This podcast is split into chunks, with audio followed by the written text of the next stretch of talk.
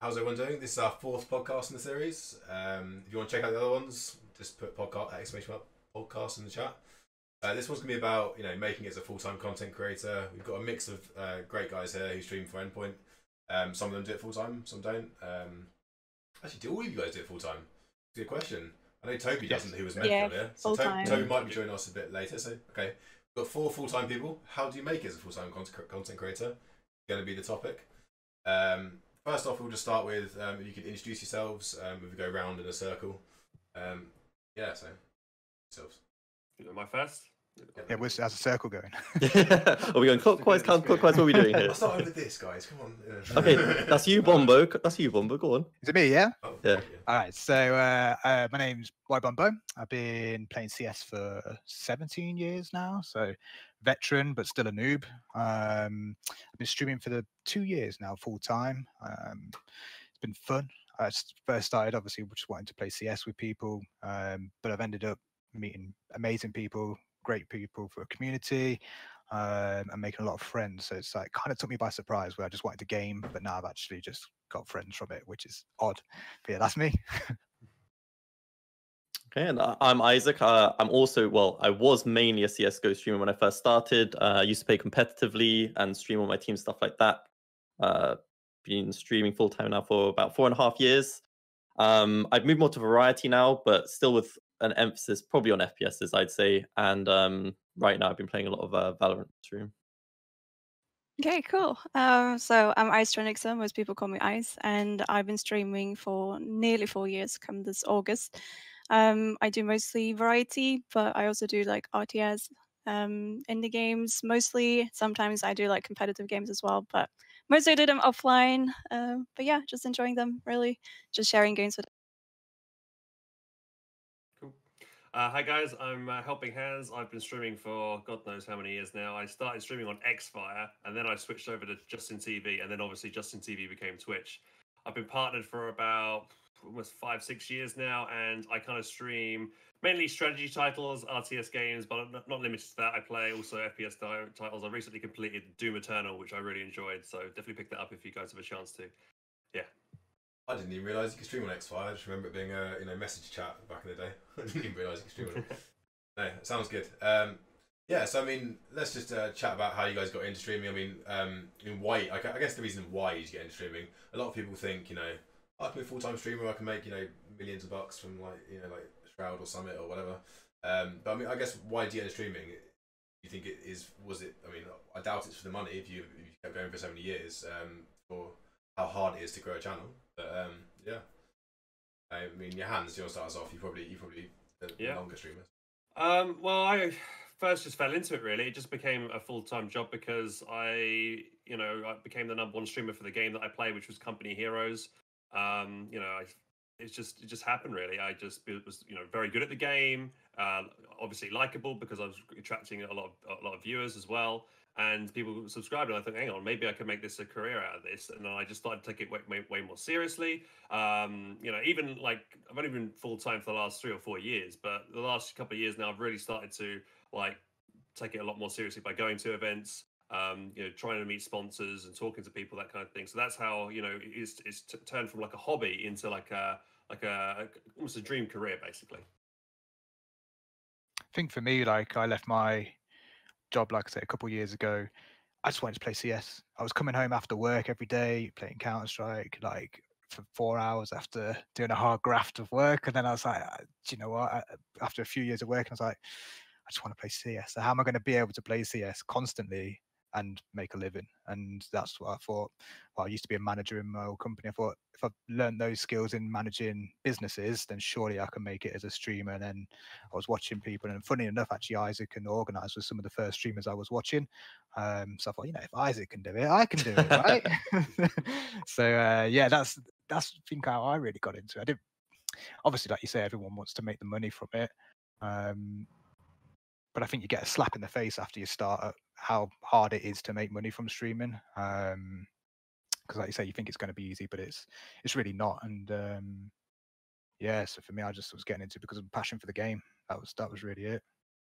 Yeah. For, for me, it was actually just um, it was actually a friend of mine who was just like, "Why aren't you streaming? Like you play games twenty four 7 I was like, "Oh, you do." Um, I mean, I did have a job at the time, and I was made redundant because the company was struggling, and I was like, "Okay, I'll while I'm looking for a job, why not just see what what the fuss is all about?" And I used to play a lot of Counter Strike at the time, and for some reason, people started watching it and people were asking about other games and stuff so i started trying out like more storyline games and things and that's kind of how my my love for variety kind of grew as well indie games and stuff and then i started picking up viewers and it, it somehow people were were helping me and while i didn't have a job i was like okay i'll just do this until it's not working and i'm still here four years later i don't know Yeah, I mean, I, I think if I remember correctly, the first time I streamed, it was literally, and this must have been about six to seven years ago. I did it for fun because I was playing a scary game and my friends wanted to watch it. So I literally only streamed for them. And then I, I think that's when I set up my Twitch account. And then from there, I was like, oh, I started watching some other streams. I was like, oh, there's lots of people doing Counter Strike. And Counter Strike, I was playing a lot back then. And I was like, oh, I see all these people playing Counter Strike. Um, it looks fun just to play and talk to people. I like being informative and teaching people stuff about CS as well. So I was like, oh, these people are doing that. I, I know a lot about CS. I might just try it out. And then that was just in my free time while I was at university, just any time time I was playing CS, I just turned on the stream. Uh, bit by bit, more people started watching, people started coming back, and I started trying to stick to a schedule because obviously, when you're streaming, if you're just doing it randomly, people it's hard for them to come back. But then when you start syncing schedule, you see the same names coming back, and it's just went from there really. It's nice community, isn't it? And as, as you're saying, it's unbelievable how um, generous people can be when. Yeah, I, I guess it's it can be a sense of um, you know people realize you're doing this for a job, so you, you need it. It's not you haven't got other other income, and it's um yeah. I've got to introduce myself. I'm I'm Pete by the way. I'm one of the owners of Endpoint. Um, I used to stream as well. Um, I did it for about fifteen months, sixteen months. Um, I enjoyed it a lot. I streamed poker instead of like games. I've streamed a bit of Counter Strike as well, but um, I would say one of the hardest things mentally about a streamer is the, feel of slow growth. So um, I mean, I, I, felt like I was doing quite well in the sense of, if you look back at it, I was doing quite well in the sense of getting, you know, 10, 15 new followers every day when I streamed, which actually is probably quite good. But in the, um, in the, the mental side of things of, oh, I'm just, you know, I'm not growing, I'm not growing, and you see channels with hundreds of thousands of followers, how are you ever going to get there? It's going to, either maths, it's going to take you 10 years or whatever, who knows. And, um, I mean, what what was that? What's your feeling on that, guys? Like, what is that the hardest part of streaming, the mental side of the growth, or is there other parts you think? Um, yeah, if you don't mind, I'll go first here. Um, I personally feel like, yeah, I totally agree with you there. The mental side of it is a big one for me. I, you know, it's always you can't help but you go on Twitter and you see someone's like, "Oh, I had an amazing stream here. I got ten thousand viewers for this, or yeah. I did this, that, and the other," and you can't help but feel jealous. Um, but you have to like know that you shouldn't be, you shouldn't compare yourself to others. If you keep doing that, you're just going to keep having a negative mindset every time you stream, and that's going to make you actually a worse streamer in general. So I think that you need to just come into it and be like, yeah, I'm my own streamer. I could do my own thing, and if I have success, that's great. Um, but I, you know, try not to compare yourselves. I mean, I recently met um, uh, Sakura, I believe, at uh, TwitchCon EU last year, and I was really shocked by how mentally he was saying that he was kind of really worried about the fact that he was at TwitchCon and he wasn't getting loads of his Prime subs because he was like losing like half his Prime subs. And I was like, dude, Prime subs are like a, a fairly new thing in the last few years, and you know that's like a bonus kind of revenue that I look at it kind of thing. And uh, you know, he was like thinking, oh no, you know, he's feeling really down about it. And I'm like, well, if I was in your shoes, how, how I wouldn't feel like that at all. So I was just really shocked when I heard that from him. You know, you know, considering he's like one of the best UK streamers out there. Yeah, I mean, yeah. I was just gonna say, I think I feel like that's for him. It's like that because when for him, he's at the top of a lot of categories when he's streaming, and I feel like that's where you know new people who are new to Twitch will click on their stream early, and then they can capitalize on that. You know, oh, did you know if you have Amazon Prime, link it to your Twitch account, you get a Twitch Prime sub. So I'm feeling like for those big streamers who are at the top of the category, I feel like Prime subs are probably a high proportion compared to uh, people, you know, not on the first two columns or two rows even, first row even maybe. But you see that even with big streamers now. Like I, I go into someone like say Jason R's channel, and he might be at 10k subs one month, and then the next month he's at 6k, and like that's a big hit in revenue. And I think I don't know. For me, I've I've learned probably definitely this past year is just focus on your core community. The, the you know the people that are turning up every day in your chat, the ones that you get to know well. The, those people are the ones that matter because they're gonna in my opinion, your good old fashioned word of mouth. They're to promote your stream just through, you know, naturally talking to other people. And I think that's what people lose a lot of sight of. Um, you, you, might have someone new come into your stream, and it's like, well, how do you capture that person's interest to stay around rather than think of them as, as like a, a revenue source? Because um, that will come. I think if you got good people watching your stream, they're not going to sit there for years on end just watching for free.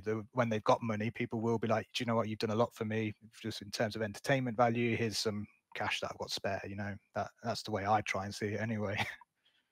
I mean, to be fair, I think um, there's just kind of two different audiences, if I may may put it that way. And it's not like one is better than the other. It's just two different kinds, um, which I've experienced, I guess, as a variety streamer. You have the people who come for said game that you're currently streaming, and then you have the people who will come no matter what you're playing, as as you were kind of saying. Like it's like your core community who's not minding if you want to try something new, but then you have like you know the viewers who will come because either you're good at the game or they're interested in that particular game you're playing so to grow as a streamer you have to kind of find a balance because some people will only come for a certain game or some will only come for you you know that can be a challenge as mm-hmm. well because especially as variety if you kind of tend to jump back and forth you might not see like the growth go like this it will be very slow and sometimes you just have like a little bit of a roller coaster so i mean from a variety perspective it, it can be mentally like oh what am i doing wrong it's maybe this game didn't work out but you know i think um i think actually people don't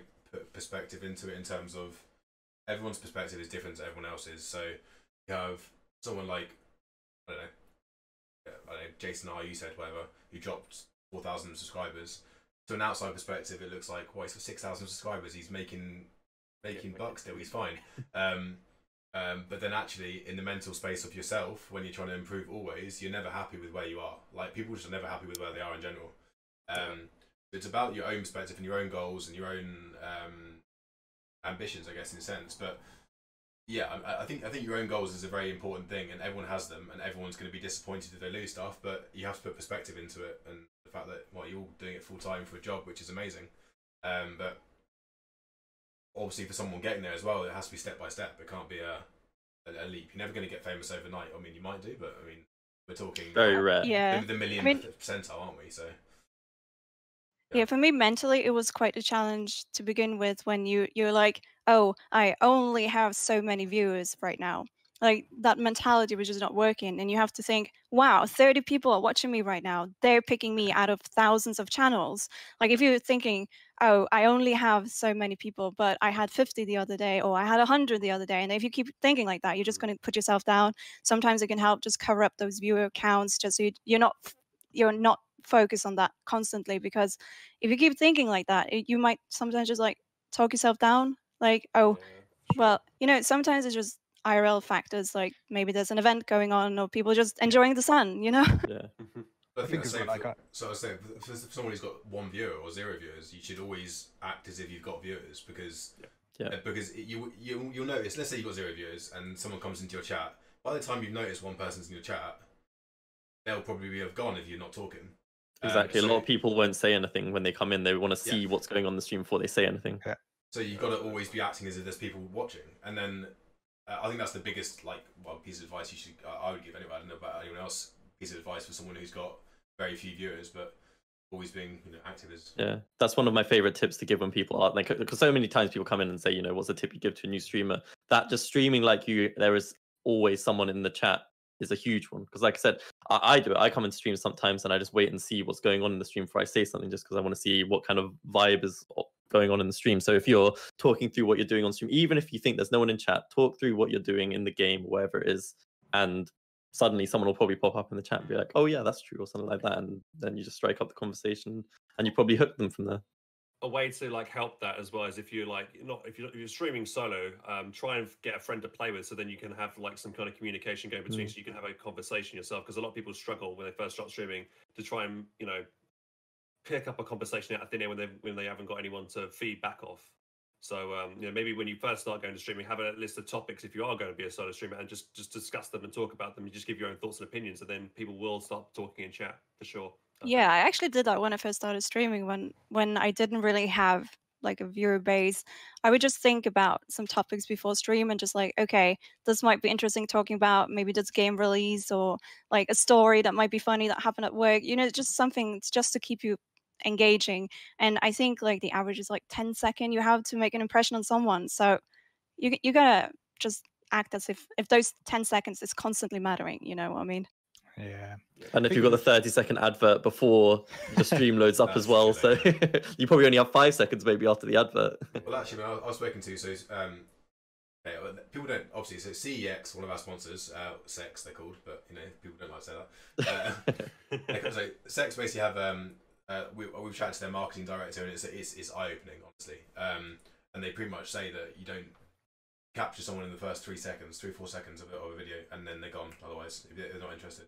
So you have to you can't start a video with um, something which is kind of boring. Like even if it's yourself, you should really be to something straight away. Needs to be going bam. This is what happens because three first three four seconds is where you capture someone. Um, and I guess that's the same in streaming. You've got to always be, you know. But I think Twitch is helping with that as well now because they're well, you, people of viewers might not see it, but they're going to be introducing like channel trailers and stuff. So that for me is going to be great, like 60 second clip of pretty much what your stream's about. So even if they don't drop in when you're live, they can grasp who you are. And I think for someone like myself who plays CS:GO, I've been quite fortunate with having a lot of my clips posted on YouTube um, compilations and stuff. So some people might even capture that free 10 seconds just out of that clip and just swing on by because they've seen that rather than actually you know just browsing through twitch and i think that's another key part of um, gaining an audience is not just relying on twitch views Yep.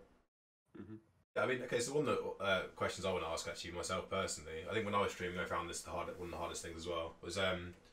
So you know, Twitch is your bra- yeah. I mean, your your influence is, is your brand. You yourself is your brand, and um, one of the hardest things I found was so I was doing Twitch, but neglecting other platforms. So we have you know you got your Twitter, you got your, you got your Instagram, you've got YouTube, you've whatever TikTok do these these kids do these days. I don't know. Um, how how do you guys um, you know balance social media? I mean, do, are you are you very do you, do you think it's a fault of yours as well, or do you think it's uh, something you do well, or how do you how do you do it?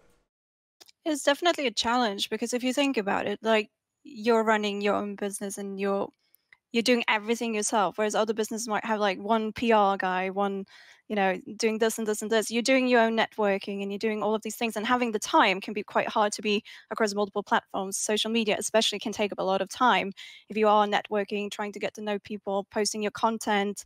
Um, so for me, I found it quite overwhelming. Like I wanted to do a YouTube, I just can't find the time to do YouTube and Twitter and Instagram and TikTok and all of these things. It just consumes so much time because you're probably live for six to eight hours already, and you know it, it can be quite a challenge to balance everything together. Honestly.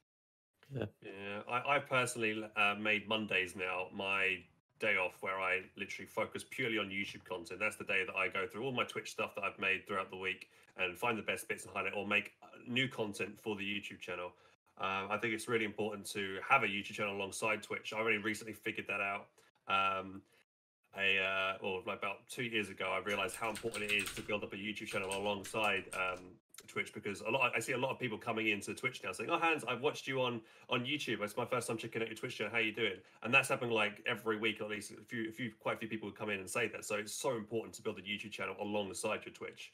Uh, and um, you know, if you've already got an established Twitch, just tell your, your your Twitch viewers to go onto your YouTube channel, and that's a great you know Kickstarter there to help you build your YouTube channel initially. And it's always a good idea to also make separate content on YouTube that won't you won't find on Twitch either. So that encourages people to be to go over to there because they know they can't get the content on Twitch if if um if you put that stuff on YouTube. So like I put my guides and stuff on YouTube, which is not Yeah. you know it's, it's better, it's, and you can edit it and make it a lot more a lot more professional on YouTube than on Twitch because everything's live on Twitch, right?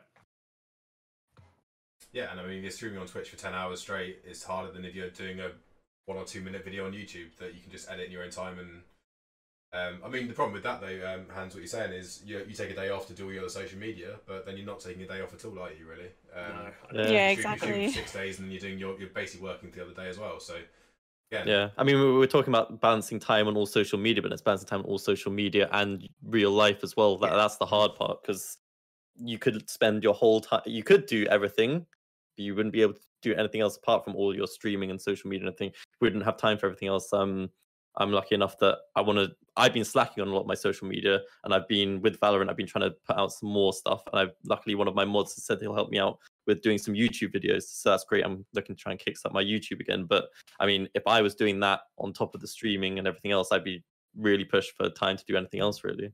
And I think Yeah, it is tough. Yeah, I think there's, there's a couple of points you can take from that. What you said, Isaac, is um, mods help. Yes, and, and people are willing to help. It's, it's amazing actually how much people are willing to help because they love your community or they uh, or they think you're a great content creator. Um, but also, do you should you prioritize good quality streams over length of stream? So. Um, should you be doing a four-hour stream instead of a, an eight-hour stream? But then you in the other four hours you spend on doing, you know, your your, Yeah. your brand. Yeah, so I, I have a rule of thumb where I do a six hour stream, sometimes go over depending on the day, but then I spend one to two hours uh, social media straight afterwards. Um, but also replying to every um, everyone in communities. It might send me a private Discord message to say, "Hey, I need help with this, I need help with that," or "Can you give me some advice?" I- I- like I'm a big believer in doing that sort of thing as well. So you're connecting with single people rather than just a, a bulk of community. Yep. Um, and that that you know, my partner sometimes when I'm sitting in bed at ten o'clock at night, you know, she's going to sleep and I'm just there on my phone, just you know, and sometimes you can become self-consumed in your own work and you don't even realize it's actually you know you- you're doing it. You you just think, well, I'm used to this now, and um, yeah, it's just sometimes just a bit too much. You've got to, like, like Isaac says, know when to step away and still enjoy your own personal life. It is hard to find the balance. Um, I mean, I'm I'm guilty of opening my phone like immediately when I wake up. You know, go through Yeah. Twitter, Instagram, all of that stuff, and um, you know, it's another thing. is like because we are so consumed with everything we're doing, especially if you're doing this full time, that you know, when you network and you're like trying to to make friends and other connections, sometimes people can take it personal if you're not there like every stream, and people don't understand that. It's not that I don't like you. I just literally I'm out of time you know people seem to think like oh if you network with someone they're going to be there every stream they're going to be there all the time Yeah. but like between juggling streaming social media you know networking connecting with your community it's just very limited time left Um, yeah, I mean, so we got a late comer for the rude Toby organised TV. Hi. Um, Sorry. Do you, would, you like, would you like to quickly introduce yourself anyway? Um, Uh, can do. Um, so I'm Toby, Organized TV. I've been with Endpoint since 23rd of October 2018. Um, that was when I officially joined as a streamer. Uh, before then, it was casting CS:GO. Um, and now I just play Valorant pretty much all day, every day. Mhm. It's about it. no other games anymore. Cool. Yeah, I mean, um, actually, you're probably the only one actually we've got in this podcast now that isn't full time streaming because you you're university Yeah. still and doing st- studying.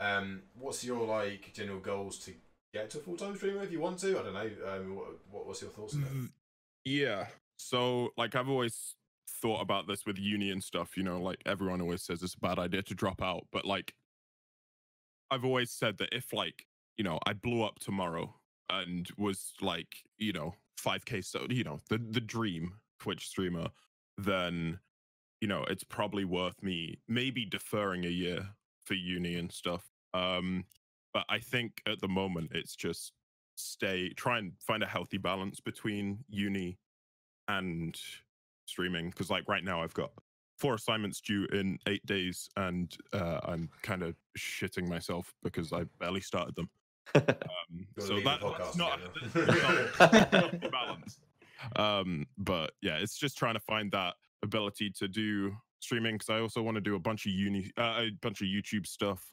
um but i'm struggling with that and then uni as well so Yeah, I I uh, was in a similar situation a few years ago. I uh, used to study. Uh, had a re- really good opportunity where I was in Japan, actually studying at university over there, and um, my Twitch was kind of taking off at that point where I was there, and I had to make the decision at that point: did I focus on my studies, or did I, um, you know, or do I keep going with the the gaming side of things? And I chose the gaming side of things because I was more passionate about that. And I felt like you know dropping out of university as too much bad stigma around it at the moment. Um, you know, it happens. If people have got better opportunities, they should go for it. Um, you know, I take my dad as a prime example of why you know it's never too late to go to university. He in his forties, he decided like I want to go back to you know he went back to college, went back to he went to university to become a doctor. He was like a paramedic for like 15, 20 years before that. So um, yeah, honestly, I honestly think it, you know if you feel like you should go for it, and, and you- but don't take the risk unless you've already you know you feel like you're established. Um, you know, go for it, but um, you know, and also have a backup plan as well. So if you Yeah. have not think any money saved up, then it's not a good idea to do it. But yeah, that's my I, yeah, I think a lot of people make that mistake. They they go into Twitch or or similar, and they they think like, okay, I got a stream now, and I'm going to do it full time, and therefore, you know, I'm just going to quit my job and do it. But it's it's very risky unless you actually have the financial income, like have a backup plan or have like a part time job, until you can actually establish your feet and know that you have enough revenue coming in that you can actually pay all your bills and stuff. Because people seem to think that streaming is easy, it's easy money, but there is so much work behind the scenes and everything to to actually make it full time.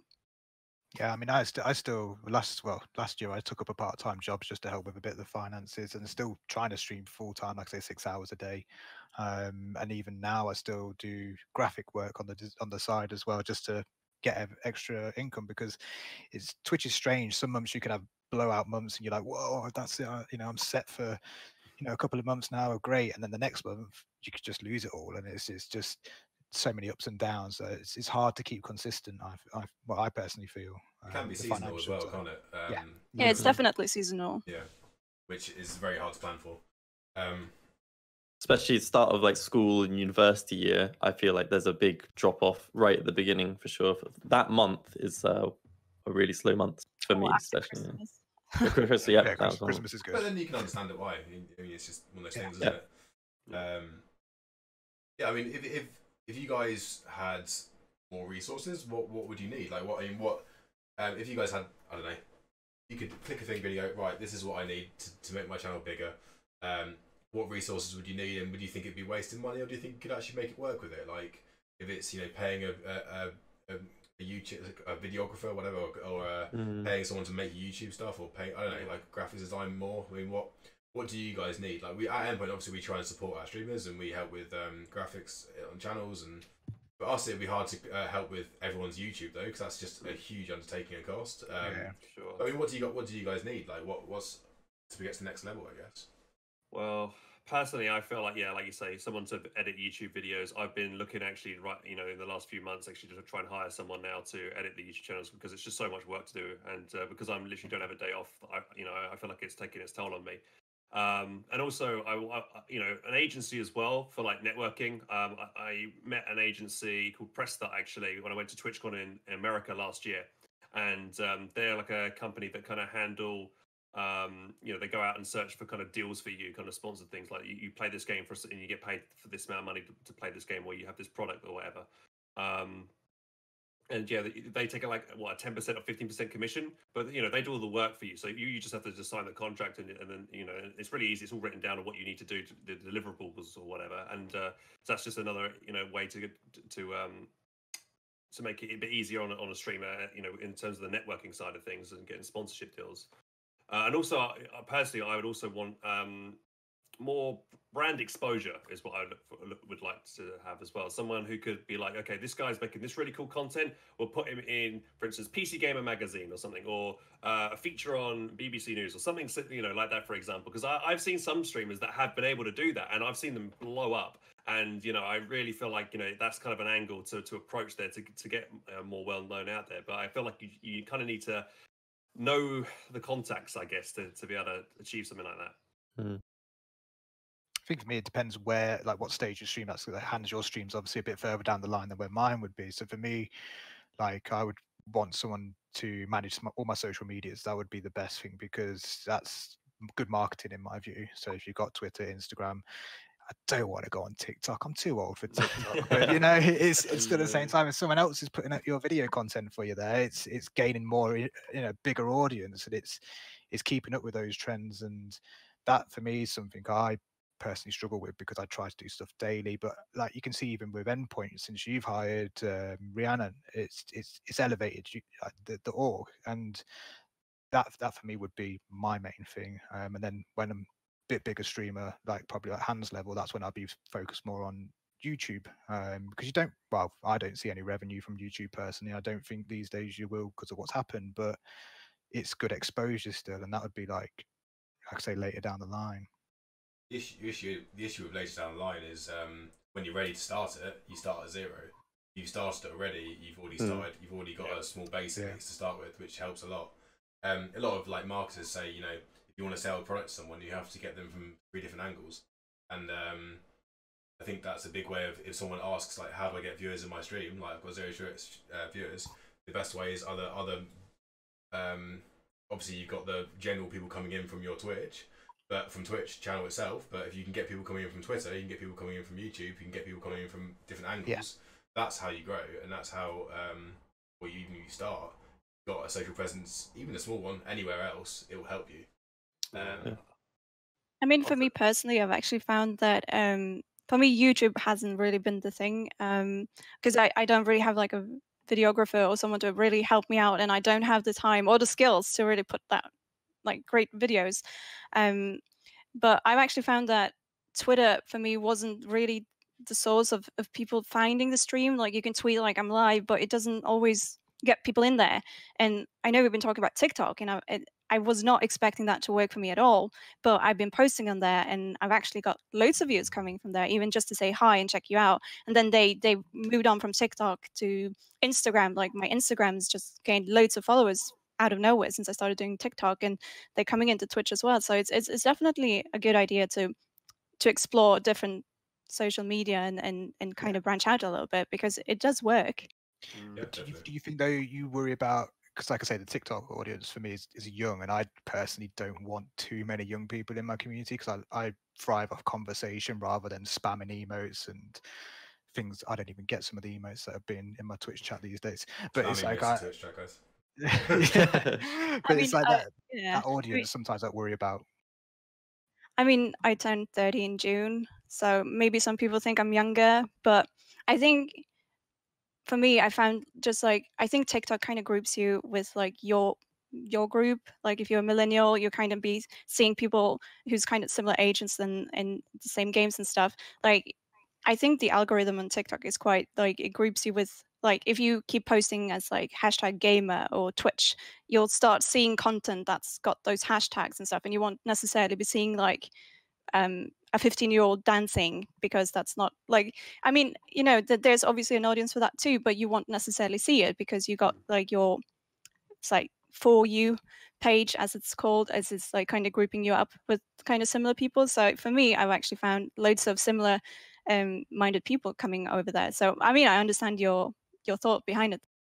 Mm. Tracking back to the YouTube as well, I feel like YouTube is a great one when you're uh, specifically focusing on a single game, and that's why I think it might be harder for you guys getting people from YouTube because like you got that single game.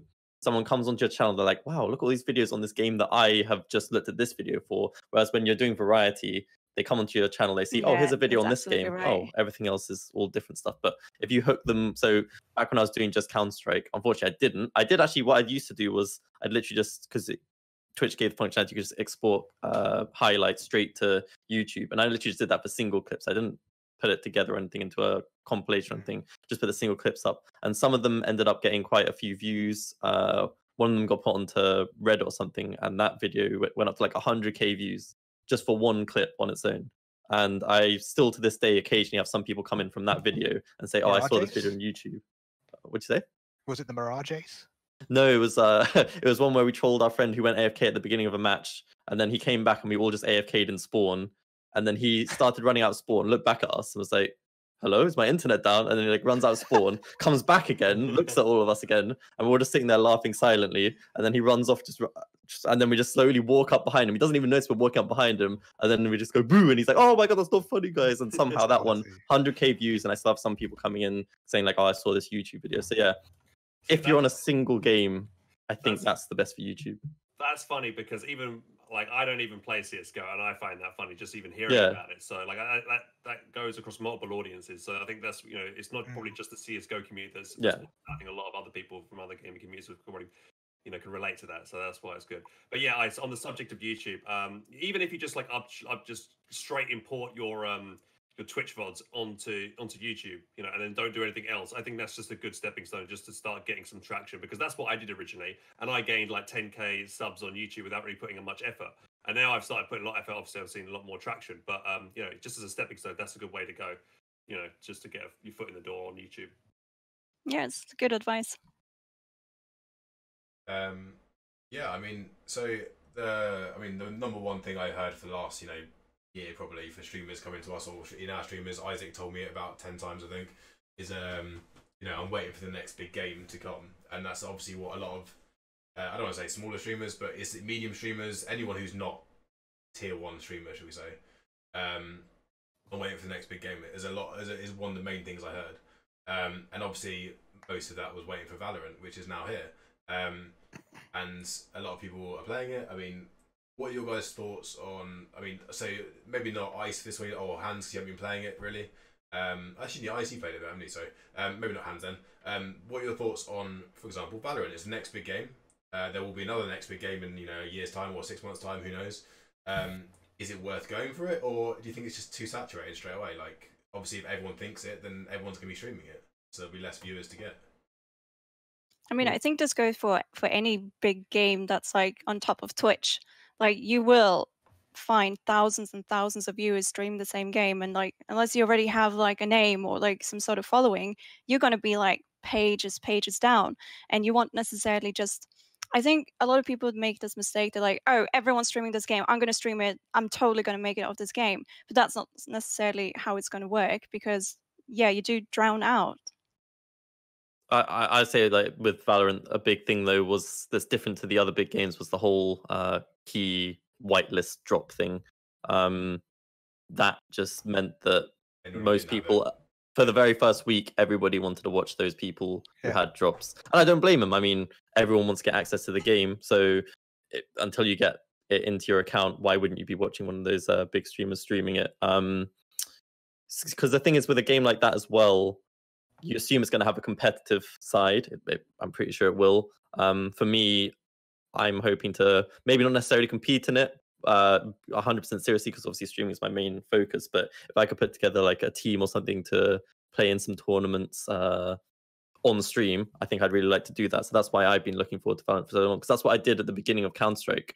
I used to stream my team's practices and matches and everything like that and uh, i was growing nicely off of that and i'm hoping to potentially maybe do something like that on valorant depends how the game progresses right now i'm enjoying it but i'm not sure how the game is going to progress but um yeah, that's why I was so interested in jumping on it at the beginning because I mean, it was a cross between League and CS. I mean, kind of a cross between League and CS, and those are two games probably that I put the most time into. Uh, I reckon like single games. They're the two games I put my most time into. So when they announced that, I was really excited. I was aiming towards that, and it has delivered. But like I said, that whole um, you know, key drops in streams and only the people who got to participate in the alpha weekend really did dent any growth that could be done in the first week. Yeah. Of course, I think it's today or yesterday that they said that everyone's going to get it now, which is great that they've done it now. Um, because now you'll start seeing the top streamers. They're still going to have a lot of viewers, obviously, but I feel like those top streamers aren't going to have that. Were they having like hundred? The top one was having like three hundred thousand something, maybe something like that. Like 220k. Yeah, something like that. So obviously that's going to move down and it's going to trickle down into the lower streams now. I think that was quite a one off though. I'm trying to think of any other games that had that when it first came out where only a select few people, because obviously Tarkov had it with drops, but that wasn't when the game first came, well, first was on Twitch, was it? That's- No, no. No. That was like a rebirth for it almost. Um, Yeah. I don't think I've ever seen a game like this before. So Yeah, I I guess think it's it's strange. it's a one off, I Actually, think. Bombo, yeah, go for it. Yeah. Gonna say, I think it's strange for me because I've I've not played Valorant yet, but I've watched a hell of a lot to see if it's my type of game. And I think medium to small streamers have been hurt because the like you say the drops. Everyone's just going to that summit stream or whatnot. But for me, like I say, I'm always thirsty for watching CS. Like it's kind of like done the opposite for me. So on my list, I've seen every one of my regular streamers that I watch are playing Valorant. So to be quite honest, I'm like, I want to go watch some CS. So I've actually discovered new streamers in in, in that game because they've had a chance to shine. Um, so it is a mix in, in my view. It's just I'm still a big believer as as a streamer you've got to play what you enjoy because if you enjoy the game it's going to come across to your audience if you if you're hating the game and you're forcing it, it it's, it's no one's going to be engaged because you're not engaged I think that's actually what I was about to say. Is I, Isaac? Yeah, you might get a few less stream viewers at first because of the drop thing, but you wanted the next big game because you wanted to enjoy something, and Exactly, yeah. um, and if you enjoy something on stream, people are going to be more wanting to watch you because you're in a better mood, you're in a better, you, you give out a better vibe, I guess. Unless you're just some toxic guy that everyone loves to watch rage. Um, Yep. Which, which, which is a thing, you know. A lot of people do that Yeah. and can be funny. Um, and then obviously you get the opposite where Hans is a very niche game and he owns that game basically. So it's kind of um, and maybe you see more viewers coming to that game because they don't want to watch everyone playing Valorant. They want to watch Company of Heroes or uh, I don't know. But Yeah, it's a good point you raised there. I definitely feel like, I mean, generally though, I mean, with the lockdown in place, have you got, has everybody seen a, a increase in viewers, um, just across the Yeah. board, or Hard I to did. say because um, obviously I've been Change the moving around games recently, especially with Valorant now. But uh, somewhat, yeah. Before Valorant came out, for what I was doing, there was a small increase. Yeah. interesting. Okay, um, so I mean, I, I- I just want to go one piece of advice from each five of you. Um, for someone who wants to grow their stream, who gets a couple of viewers, if that, or you know, just hit affiliate. You know, obviously that oh we just hit affiliate, but it's actually only three viewers, which is great. But realistically, um, you actually want to grow your stream. What's your number one tip? I guess. So uh, Toby will start with you, and we'll go round round my face, going round clockwise. Um, be unique. You know, if you create unique content, like when I was playing Ring of Elysium for like 11 months or whatever it was, I did. This goes back to the YouTube stuff. I did educational YouTube videos on like recall patterns. Um, when big new seasons would come out and there was like a new adventure pass and stuff, I'd do like update videos, and like some of those got like 3.4k views, 2.2k, and it was because no one else was making that kind of video in the Ring of Elysium scene, and it helped me grow to potentially the number one UK streamer in the game. Which, while it was only a small game, you know, getting those 3.4k viewers of a game with 10k players was pretty good. And I always thought that if like you blew that up to like CS:GO sizes, you know, with like let's even just say to a game with like 100k viewers, that uh, 100k players, that 3.4k would then turn into like 34k. But of course, you then have a lot more people making those kind of videos. So you've just got to be the unique one that makes the content that you think is no one else is doing, but that is also entertaining or useful. And that's what I did with the educational stuff. How would you make something new, unique in a game like I don't know Valorant or Counter Strike if you wanted to make it in those games? Because that's the hard part, I guess, isn't it? If you want to make it in a saturated game, Yeah, do you make and that's unique? why that's why I think educational stuff is so so easy because like you can literally like I'm pretty sure you could still go on YouTube now and type in like how to use the LVOAC in Ring of Elysium, and I think my video would be one of the first one that pops up because you can look for a you can Isaac's checking me out now. Oh, no, Oh, not. I- I'm actually going for some water. forward. I you you can I was going to prove you on no, no, it doesn't come up, Toby. Actually, um but like you could literally like i mean just go on youtube and search anything with like uh s- i mean some of you might not know what isaac will probably know like sage uh slow orb lineups for retaking sites and if there's no video you can go and go in game go in a custom match find some make a three minute video that people then if they search that up and you just do that 10 times with 10 different videos then you've got a much higher chance of having people see them and then of course be like oh i also stream on twitch these days and then they come in and be like oh hey that was a cool video and then you know that's that's a really way, easy way of attracting them in you know then it's the whole case of getting them back multiple times but that's a different story Hans. Um, for me, I would say for new streamers um, or affiliates. Uh, well, first of all, if you if you become affiliate, don't think you've made it. I think too many people think that you know once they get affiliate, they've they're uh, like ahead and they've done so much thing, and then they could drop everything, uh, start to quit their job and everything. But no, don't do that because it's going to backfire. A lot of people get burnt out too quickly. Um, so I would say that. I know it might sound a bit cruel to say that, but just you know, be be smart about it. And the second thing I would say is try and find something niche to play as well. I would say, you know, so if you instead of like playing something big like Valorant, find a game that's got not too niche, but you know, it's got still a good community. It could be even an older game, but as long as it's got a good community and there's not much, you know, content being made for it, you could be like the number one streamer for that game if you, you know, found the right thing for you. Um, so I, I would definitely recommend doing that. Find something kind of niche, but uh, not too niche. Nice. Yeah, um, I got a couple of advice actually. Um, I think the first one being um, what works for everyone else is not going to work for you necessarily. Be yourself and find what works for you. I see so many people like someone's doing like a 24 hour stream and they're like, I'm going to do a 24 hour stream. Everyone's raving about these 24 hour streams. They can't do it because it's really hard. It's a very long time to stream. You're not necessarily going to have any viewers for 24 hours, and it's not necessarily the way to grow. Um, so don't necessarily go for what everyone else is doing. Um, and also don't be scared of asking for feedback. I would say like if if you're not seeing any growth, like go into your analyst um oh my god, I am not British. I cannot pronounce these words sometimes. But you know, like when you when you check your stats and you see like, okay, maybe Mondays is the worst day. You're not getting any viewers. Don't Mondays. Maybe do Tuesdays when you see your peak time is these hours, etc. Or ask your community for feedback. Like, why do you like my content? Why do you not like it? Like, don't be scared to ask and get that feedback because that can be very valuable to, to help your growth. Yeah, I think taking consi- uh, cons- uh, I can't say it now. I'm not English either. I am, but yeah, I'm not the only can't take constructive criticism um, is a is a big. Um, you need to be able to take it because you know, people are going to give it to you, so you have to be able to take it. Um, but yeah, I think, I think that's, that's a very good point. I think, um, but you also touched on you know make sure you do what you want to do um, because I think as we touched on earlier in this um, this podcast, the mental side of streaming is probably the hardest part of it. So if you're not doing something you're happy with, if you're, if you're doing some streaming which you're not happy with, you're playing a game you don't like, but just for the views, um, that's going to take a big toll on you. Um, but yeah, uh, Isaac.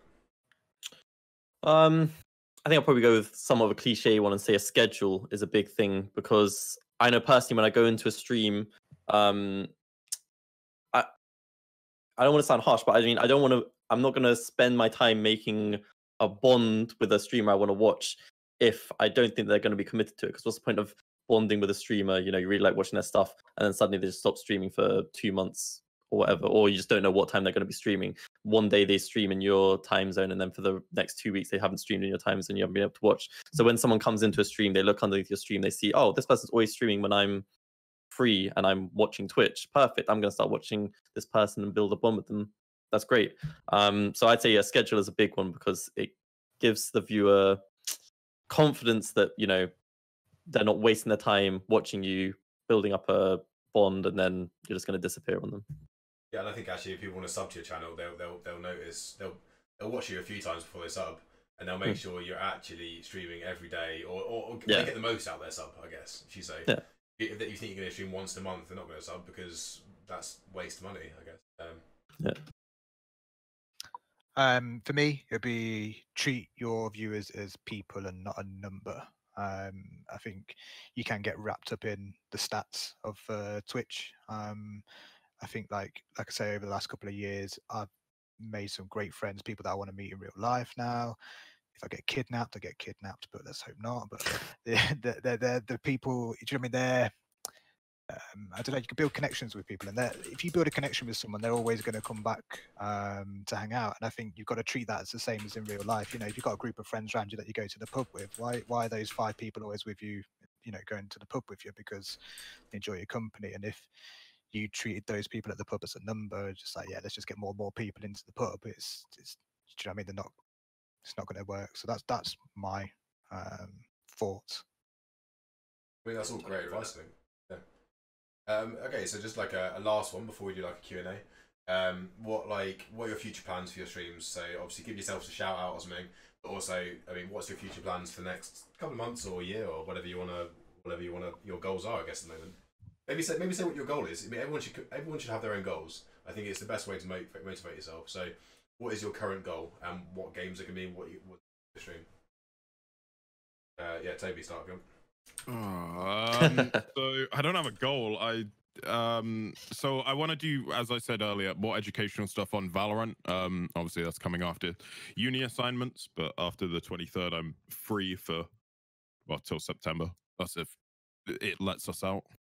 Um but goal wise, I really don't know. I just I guess just I think last year I set myself goals that are you, you know what, I mean when I say like stats that you can't really control, like subs and like you know, as much as you can work towards increasing that number, you can't really control it in a accurate measure. Whereas like with the I can stream eight hours a day, five days a week if you know that's my goal. I can do one YouTube video every week if that's my goal, and I want to work more towards having stuff like that. Maybe a, a new educational video out every two weeks or something, rather than having like the I want to hit 20 average viewers every stream or whatever. Because like as much as as much as I can try and work towards them, I can't directly, you know, just put in more effort and they will go up. Because you can you can definitely put in effort in the wrong places in streaming. I agree. And actually, coming from a poker background, um, monetary monetary um, goals are the worst goals to make. You should never make monetary goals. You make goals which um, you can control. Because like in poker, there's variance as well. It's the same with Twitch. The same with anything. Um, you should make a goal which you can control, be it you know effort you put in or um, yeah, just hours or amount of, amount of research you do, amount of like you know work behind the scenes or anything. Those kind of goals. Um, you can have some goals like maybe follow accounts, or who knows, but like generally monetary goals or number goals can be pretty tricky and disappointing. But achievable goals are the ones you should be making, not ones which are going to disappoint you later um, if you don't. But I guess if you want to push yourself to the top, maybe you should be making those um, as long as you can bounce back. I guess.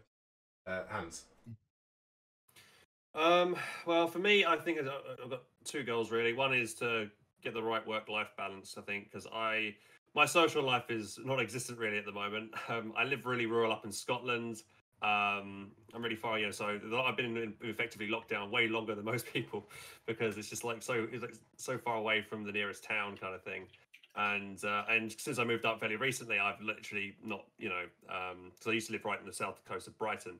Uh, so I, you know, it's I don't know anybody up here, so I need to try and get you know go out and actually do do something here. So I think that will help me become a better streamer because um, I just feel better mentally because I you know I could go to you know, go down the pub and meet meet some mates or whatever, which would be great.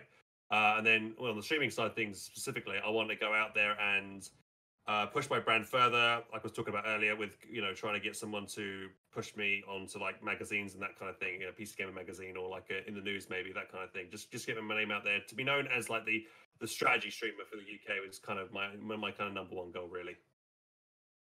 Yeah, nice. Um, yeah, for me, it's um, I mean, I can relate to a lot what you just said actually, because um, between juggling everything, finding a social life is extremely hard. Um, so it's it's like finding that balance definitely. Um, I, it's been nearly four years. I still haven't found that balance. Um, it's not that easy, but uh, for me, it's all about the community. I'm I'm not I'm not like one of those streamers who's really really excelling at a game, and that's just my target audience. I'm I'm I'm loving discovering all of the new releases of indie games and things like that and that's that's for me is just what i want to keep doing um, to cover those games um, talk about them play some games together as well. Some of them are multiplayer like involve the community a little bit and just give everyone like a very nice chill place to hang out really and, and talk about our common passion for games Hmm. Okay, yeah, that, that's interesting. Because for me, I'm almost kind of the opposite. Because so when I started my stream, like I said, Counter Strike solely, um, and in the last year, year and a half, I've been doing variety. But uh, with Valorant, I think at least short term, I I miss focusing on one game and really concentrating on it. And I think maybe my goal for the short term is to push out some content for Valorant. So, like I said, I've been slacking my YouTube. I hadn't really put anything up in there in ages and I think I might start trying to do some content for Valorant. And like I said, I just want to focus on Valorant at least for the short in the short term. Like I said, it's only been a week. It's early days. Who knows? Maybe the game will evolve and I'll start to hate it soon. But for now, I'm enjoying it. I think short term, I want to be focusing on that, putting out some content for that. I think. But one thing wrong in that sentence, Isaac. And what's I think that? I'm going to. You're going to.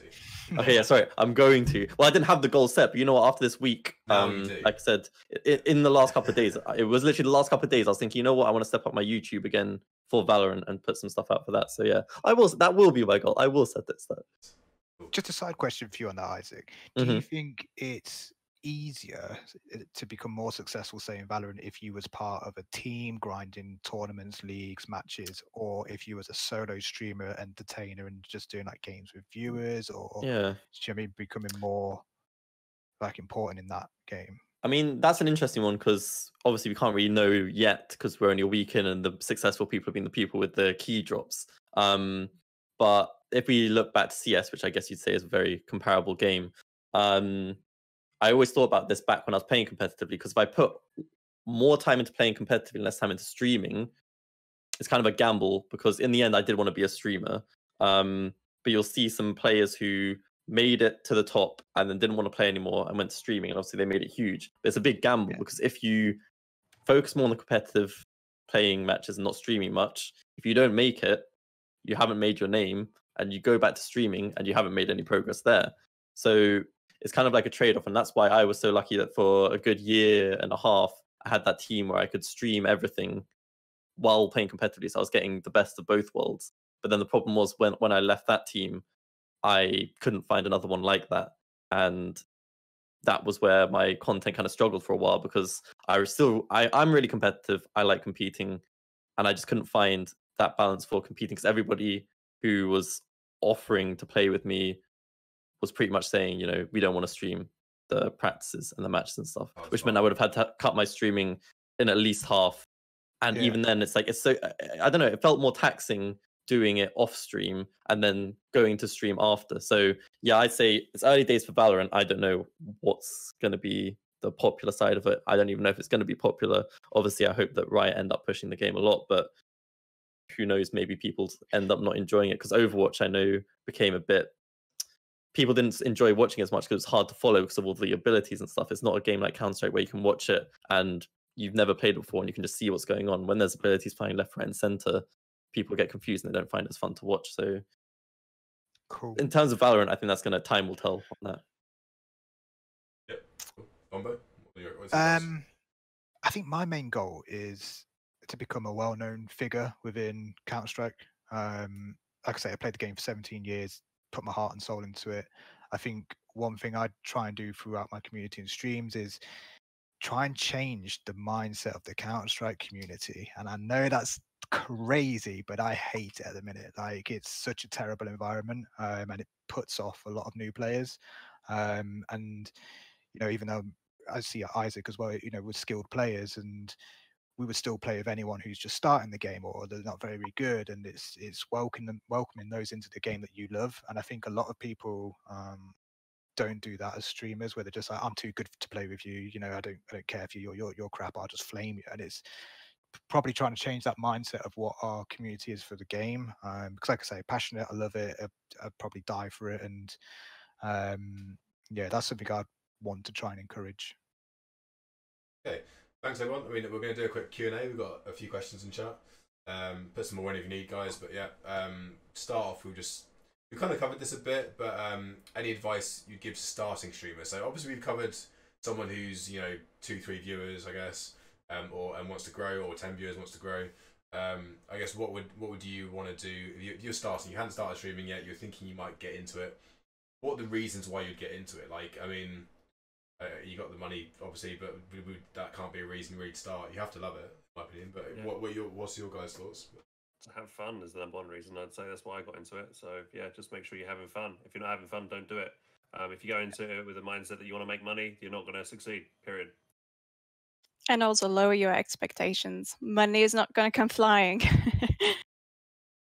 Yeah, I say streaming is just for people. People who just if you just want to chat with people, streaming is great because and I mean it's not necessarily strictly this, but I mean if you have one game that you're really passionate about, and that was me with CS. When I started streaming, you know, I really like just talking about it, uh, telling people about stuff they didn't know about the game and stuff like that. So, um, especially if you have one game that you really like, it's streaming is great to start just to talk to like-minded people about it. Nice. I, I think um, finding out why you're streaming is important. Why are you streaming? Do you want to make a living out of it further down the line? Are you just doing it just to hang out with your friends? Or like if you find out why you're streaming, you can kind of orientate your goals further around that. If that Yeah, I think like what Han said as well. It's like don't be afraid to stream. Like most people when you think well, I certainly did when I come to stream. you've got to stream a game. Like, don't think that anymore. The, the landscape's changed. You know, just if you like cooking, like stream that. If you um like yeah makeup streams, like you're saying, Ice earlier, stream that. You know, it's it's whatever you're passionate about. Put your energy into that on the stream. Yeah that was good. Okay, next question. Have um, okay, this is quite an interesting one, I think, and, and I've, I've thought about it as well. I mean, if you think streamers struggle if they don't have a camera, Yes. don't webcam? Uh, yes and no. I've seen some people succeed without cameras. Um, there's like people that have like uh, what's that thing Lirik. called? Lirik's a Yeah, bitch. Lirik doesn't have a camera, and um, what's the guy with the panda face? Baru, I think he's the one doesn't have a Oh, camera. yeah. yeah, he does really well. So there are instances of people succeeding without cameras, but I think they've been around since the start. Um, if you were to start now, I think definitely having a camera would be a huge benefit. But you don't have to have a camera in the sense that you could use maybe an avatar as well. I've seen people use like um, like an anime avatar or a cartoon avatar of themselves, and people have had success with that because that may be a lot cuter to look at than maybe if you if you maybe look like, for instance. Well, it's just an example, you know. Yeah, I think you can true. also make it like if if you just have a very entertaining personality, like some people use soundboards, things like that. Like you don't necessarily to put your face on there to make it, but I think it again comes with what people are used to. Like if I stream without a cam, most people will be like, "Oh, why why didn't you have your camera on today?" Because they like seeing what like how I'm reacting to the games. That's what they enjoy. Like that might not necessarily work for me, but maybe I'll do it because I'm not feeling great one day. But you know, there's definitely people who can make it without a cam. A cam isn't 100% like you made it if you have a camera. So I think it's just like finding the balance, like your audience and and how you sell your personality as such. I think with a camera, it comes off as like you know you, can- you can have a personal bond with somebody. They can actually see you physically, and they can Yeah. see your raw emotions and stuff. So they have a, they can have a better connection with you, and that's why I think they're probably more likely to stick around and get invested in your channel. So that's why I think a camera is definitely recommended for for streaming. I think one thing I actually I, I struggle with is um, quite a lot of time when I watch streams I don't have the sound on. Um, I might you know lie in bed or something and watching a stream or or just at night or something. I don't, I don't know, just something in the morning, and I might have I might have the volume on to not disturb anyone else or just just to generally just you know chill and watch a game or something. But actually, a webcam having that, you do have a bit of interaction in the sense that you see the person's reactions, as you say, or or whatever. And it ends. If I don't want a webcam, I'll watch a professional match. Probably, I'll watch a you know Astralis versus FaZe or whatever, and I don't need the sound on again. I just I just watch it. But so I'd, I'd say probably fifty percent of the time I watch streams, I don't have the sound on, uh, which is probably the same for some people. I don't know, but maybe I'm just weird. Um, so if, if you don't have the sound on, then you're literally just watching someone play Counter Strike, who is is no offense to like whatever is not you know is not a, a dev1ce or an eco or um, so technically uh, so I think a webcam does help a lot personalize with that person and make them the influencer um, in that in that sense. Yeah, uh, it's just it's not a make or break, but generally I'd say a webcam does help. But yeah, it's not make or break. There's plenty of people who've been successful successful without, like we said, but um, it is always nice, and I feel like that is a it is kind of something that is kind of synonymous with Twitch, isn't it? Most of the time, if you think of a Twitch stream, you do think of someone's face in the side and then the gameplay in the middle. So not make or break, but it definitely does help. I reckon most of the time with the majority of viewers. Uh, okay, Hans, got a question for you. Uh, did you feel making the trip to US TwitchCon um, and the EU one gain? Uh, did you gain a lot from it? I mean, obviously that's part of networking. I mean, do you think it was? Do you think it was yeah, worth totally. it? I Um, think it's so important to show that you're willing to travel um, to these events, especially like if you're from the UK and you go to all the way over to San Diego and you, you meet like one some American company uh, and they'll be like, "Wow, you came all the way over here." So they show it shows you're dedicated, um, you know, to to what you're doing, and uh, they love to see that. So they know that you're you know you're going to put the work in um, to to be there, to be present, and to um, get involved with with you know all things gaming, I guess. Um, you know, a lot of these conventions.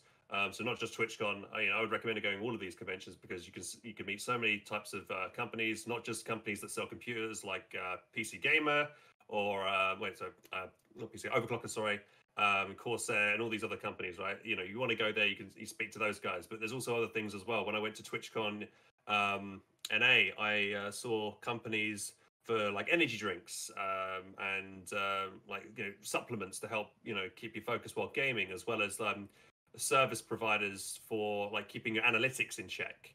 Um, so, oh, you know, and if you build relationships with these guys, that, that they'll help you, um, you know, and, and work with you to further your career as a streamer, basically. You know, so I, I definitely recommend to, to go to these events for sure. Definitely. I, I actually met you at um, at Twitch London, didn't I? So I mean, we've met each other three, four times at Twitch London. So, um, that's why we grew our relationship, which is I think mutually beneficial. Um, and uh, well, let alone the fact that I think we're friends. I think it's actually mutually beneficial in many ways. But um, yeah, I mean, you might have a different view on our friendship, but I don't know. Um, yeah.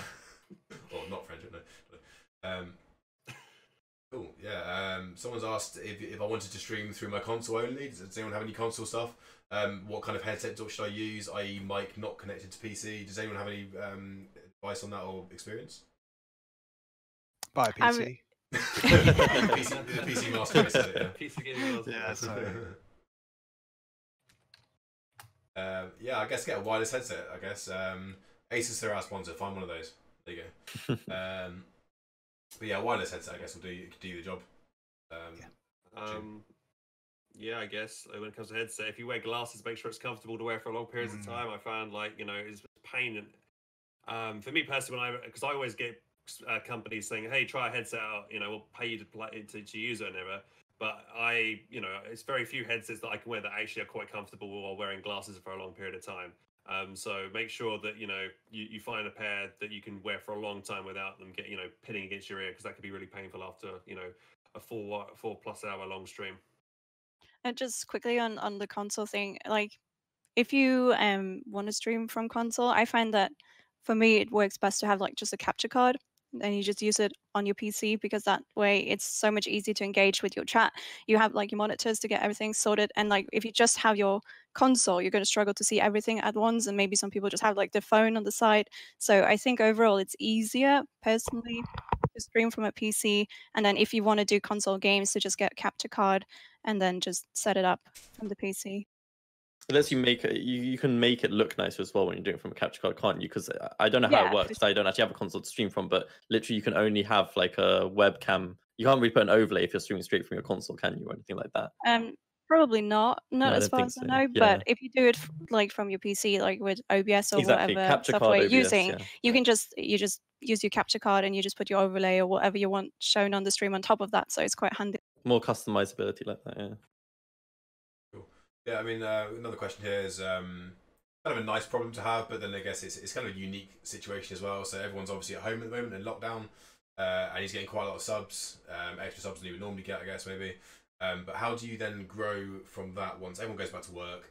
Um, and there's gonna be there's naturally gonna be a dip probably and a bit of viewership, bit of bit of sub revenue because everyone's back at work. I don't know. Um, how would how do you continue your growth from there? And I mean, I guess you could you could almost give the advice from a seasonal point of view where you feel like you know there's some seasons where you get higher higher subs than lower. What how do you deal with that or how do you grow from grow from there i guess? Uh, I'm actually sub to the person whose question came in. um, and I think in terms of that, like that, that person's blown up over the last few weeks, um, and it's it's then keeping on top of that, and I think that's actually quite hard because you've got to be uh, out there streaming every day and just being you know creating content, content, content, giving more people it because you've got you've got that sub list now, you've got that viewership, you've got to start letting those people uh, have that content to share around their friends and then it'll just keep growing it's, it's a snowball effect. Um, and that's now the point where you just can't stop. That that's for me i don't think that you know that person in particular will will dip now. I don't think it's seasonal for them. I think they've had their boom moment and it's you've just got to keep going with it. And if you say you took a, couple of weeks off streaming then you're going to lose it. Um, but yeah god knows what's going to happen if that you know when you go back to work it's how do you how do you juggle both or where do you make that decision? Do i you know do you stop full-time work or you know that that's tough Hmm. tough gonna, I mean, it's, it's going to be tough to keep everybody from this weird time period where everybody's at home almost all the time. Um, all you can really do is try and find a schedule where you get in a nice range of hours where you can. I, I, I don't know how international the audience is, but you know, where people from different time zones can maybe catch at least some of the stream and stick to that schedule. Uh, obviously, if it's after work, just find a few set hours where you'll be able to after work each day. Um, I think schedule is always such a big thing with streaming. So yeah, Mm. if you just have a few hours where people know you're going to be there, a lot of them will make the effort to come there at that time if they know that you're going to be there. I think as well that I was just going to say, is I think it's interesting because I actually thought this period with everyone with the pandemic staying at home, for me personally, I'm being very cautious with my pennies, and I've actually reduced the, the amount of people I'm sub to just to be like, oh, I don't know when my next income's coming or how much, etc. Um, so I'm quite surprised at how much people are still subbing and donating, and you know when it's a difficult time. Um, I thought it'd be the other way around where the viewers would go up, but the the monetary value of, of streaming would go down, but doesn't seem to be the case at the moment. I actually think the fact that you've asked that question is a great stepping stone in the sense that you're mentally prepared for it already. A lot of people will think, oh, I've now got 100, 200, 300 subs, whatever, like all of a sudden, and then they'll go, right, I can get a thousand now, I can get two thousand now, I can get whatever. If you're mentally prepared for the fact that there might be a dip back down, and you might, you might be like, can get a thousand very easily. Like, it could definitely happen. These things snowball; they can happen. Um, but if you're mentally prepared for the fact that you're not going to be, in, you, you might not, so be an overnight sensation or whatever, or um, then that's that's a very good stepping stone mentally to then move, on. My, my opinion. Um, but yeah, obviously, hopefully you can keep it going. But yeah. Um, yeah, it's it's always important to to remember if you've had a big event or something and you do see like a big increase, you will have a drop and it's going to happen. It might be gradually, or it might just be like, boom, you lost 500 subs in one day. And you think, wow, what did I do wrong? What, what happened? But you have to remember, maybe one month ago you had a special event, it was a birthday stream or something, and people were feeling extra generous. Like you always have to be prepared that numbers are going to go up and down, but it doesn't necessarily reflect, um, sorry, reflect on your overall growth. Gifted subs can inflate as well. Like gifted subs oh, yeah. might not be there the next month. They, yeah, that month. Yeah, you should just treat it all as a bonus. To be honest, if you treat it as a bonus, then you won't be disappointed when it drops off. Um, you know, and that's coming back to what we talked about earlier about mentality. You know, you don't want to be, you know, be super depressed if you lose all those subs. So if you again, like you treat it, you know, in the first instance as a bonus, then you won't be upset. Great. Another question. Uh, Hans, you do this quite well, so I'll ask this one to you. I mean, people, other people, please chip in afterwards. Um, as a streamer, do you, and if so, how, interact with game developers, community managers, and and like giving them feedback on the game and stuff. And like I know you've worked with Company of Heroes quite closely, and yeah, yeah. yeah. Um, well, basically, I think my work with Company Heroes has led me to be invited to uh, you know to be flown out to other companies and help you know them work at their their studios and stuff. But um, yeah, just be an expert at what you do, I guess. Um, you know, not, not everybody can be, but if you're really good at something, you, you're really knowledgeable about game mechanics, that kind of thing, um, then you know a lot of the times the developers aren't actually that good at their games. Um, you know, most of them are below average actually. So you know, horrible to say that I know, but it's true. I mean, the, the people that are good in a developer studio are kind of there are the balance testers, and they're the ones that practice the game and play against each other to just try and get the balance. But they don't know the ins and outs of the game, and that's where you know, um, as a an expert player, your insight, your expertise is going to come invaluable on helping to maybe you know improve the game currently or help them make a sequel uh, of, of you know of that first game. So, for instance, you know with Company Heroes, I was there to help make the sequel Company Heroes 2. I was flown out to Vancouver Studios by Relic Entertainment. Um, you know, and help work with them, gave them advice on, you know, which is what they should do. This is where they're going wrong. You know, you got to be frank with them as well, and say, you know, um, you know, if you, if you generally think this is a bad, bad, you know, marketing decision or like a bad business decision, you, you could chip in there as well. You, would be frank with them. They, they were more be happy to listen to you if they're if they're reasonable. Um, however, if you're trying to work with like a newer studio, I've had difficulties with with with um, a newer studio that I've um, tried to you know, talk with, but because they're so new and they don't know how really to kind of handle community in, in feedback, they think um, their way is the right way. Or, or, you know, sometimes with like these indie studios, so you've got to be careful about where you you don't want to be burning any bridges. Basically, as well. There's always a way to give constructive criticism. There's always a way yeah. to say it. Um, yeah, you got to try and say it the right way, but sometimes you know you, you know you can't always assume that your way is the right way as well. You've got to try and think, you know, be open minded as well. Listen to other people's feedback and, and, criticisms and try and give the most logical and balanced, uh, you know, argument. So you've got to have that kind of skill as well if you want to try and work with game development. Anyone else got any advice for that one? I think just like in general, always remember to be professional when you're working with like companies. Um, I've seen so many tweets that I just people are so demanding. Like if there's a new release and people are tweeting out, like community managers are tweeting out, like, okay, who wants a key? People are like, oh, me, like they're being really rude about it. But all it takes, honestly, most of the time, I've, I've got a key from just being polite, sending an email, find out who can you contact, tell them about yourself. Why should you get a key instead of just demanding, oh yeah, I would, I would stream this, give me a key, and things like this. Um, if you do get close with a developer or a particular game that you're kind of promoting or also remember like you have value as well like a lot of people do so much things for free without actually realizing that their social media their stream their content is actually worth something. So you see a lot of people falling in this place where they they just do a lot of work for free.